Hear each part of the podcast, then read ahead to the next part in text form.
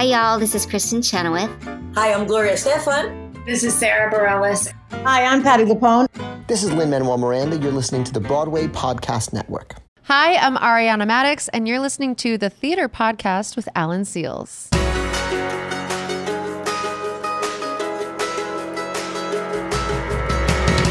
Hey everyone, welcome back to the Theater Podcast, intimate personal conversations with the industry's biggest names. I'm your host, Alan Seales, and this week's guest is Ariana Madix, who you probably already know of, but just in case you haven't, Variety named her one of the 40 most powerful women on reality TV.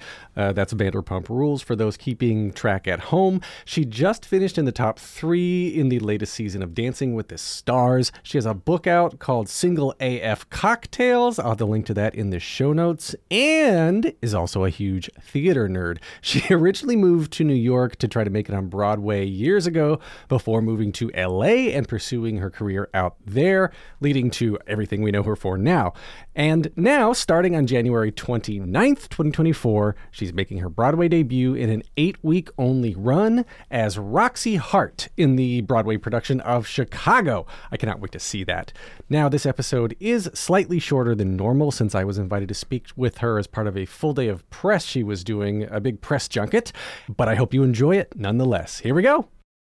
When you need mealtime inspiration, it's worth shopping Kroger, where you'll find over 30,000 mouthwatering choices that excite your inner foodie. And no matter what tasty choice you make, you'll enjoy our everyday low prices, plus extra ways to save, like digital coupons worth over $600 each week. You can also save up to $1 off per gallon at the pump with fuel points. More savings and more inspiring flavors make shopping Kroger worth it every time. Kroger, fresh for everyone. Fuel restrictions apply. Here You're One, two, three.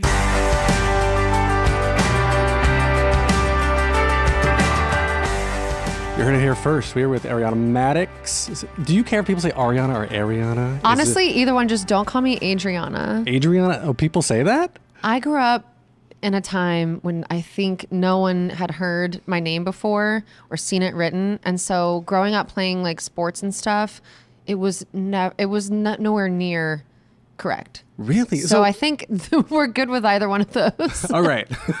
yeah. Well, so you were playing sports then growing up, you said, but but you are like something people don't know about you is that you're a huge theater nerd as well, right? Yeah, So what yeah. ha- what were you doing as a kid that like sort of balanced them out? Um, I was an overachiever. I did a lot. I was just hoping my dad would want to come home if I was a perfect kid. Fair. Um, so theater, horse girl, some sports, and some Really? cheer, some dance. Yeah. what were you doing theater wise though?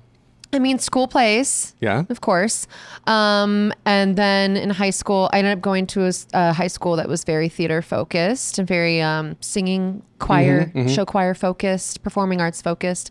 Um, and then it just, I mean, that really just became everything I wanted to do. Thinking back though to your childhood, was there like a, a, staple, a theater staple, a, a cornerstone that, that when you were like, that's what I need to do, that's what is going to make me perform? I think it was as a kid growing up watching like old reruns of I Love Lucy on Nick at Night. Yeah, and then honestly just growing up and watching like musical perf- like like Brit- the Britney Spears of it all.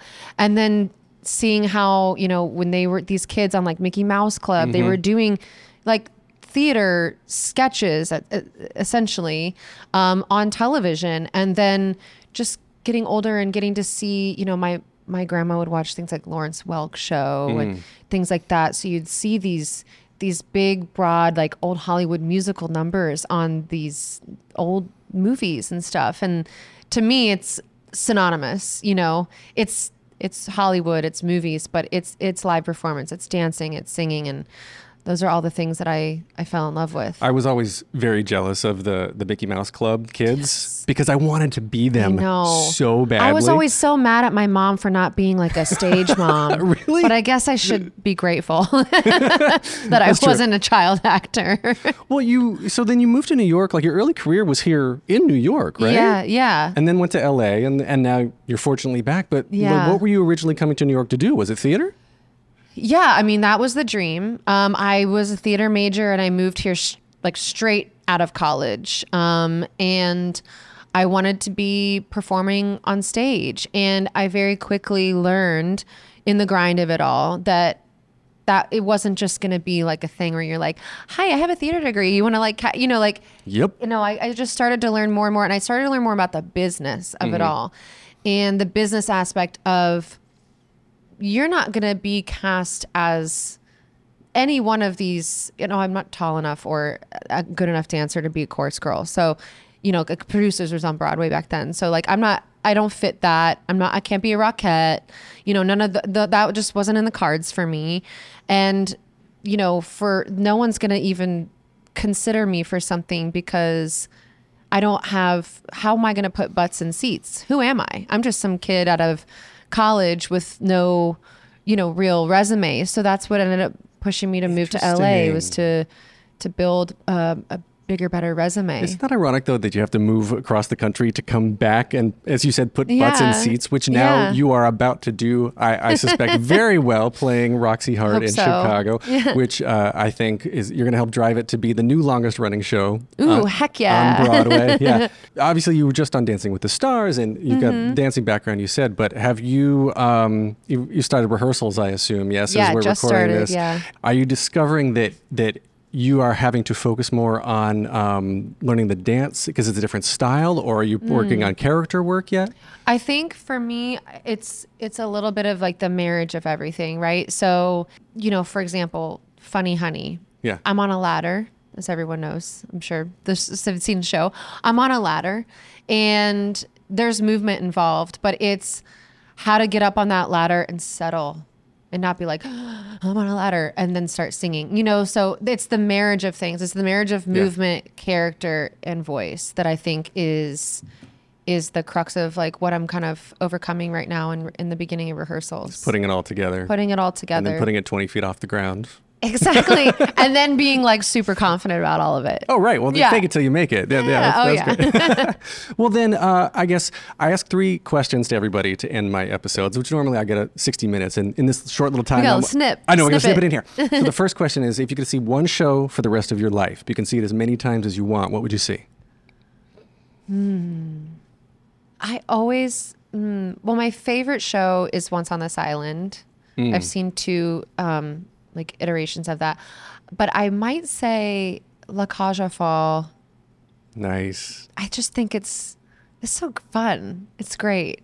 I love that. And Mary Poppins, maybe we were talking about We were talking about before we started. Let's get some Mary Poppins back out here. okay, so then last question for you then. Uh, if you could give any advice to your younger self or younger people watching or listening now, Mm-hmm. what would you say? Something my acting teacher told me a long, long time ago. I said, you know, if you want to be in this performing arts business, get in line, take a number, like at the deli, take a number, get in line, keep working on your stuff, keep hustling, never get out of line because one day your number will be called. Never get out of line. I Mm-hmm. like that. Or, or yeah, I'll go with that. All right. Well, thank you so much. This has you. been such a pleasure meeting you. Thank you. Nice to meet you too. Deep breath, make the world a little colorful.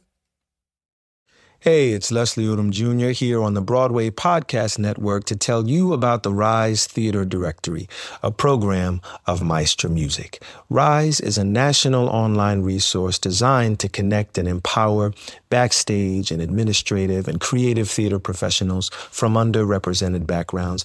If you work or aspire to work in the theater community, this can help you find your next project. And if you hire theater professionals, search the Rise Theater Directory to find your next team. Create your profile now and get more information by visiting risetheatre.org. That's theater with an R E R I S E T H E A T R E dot org because only together we rise.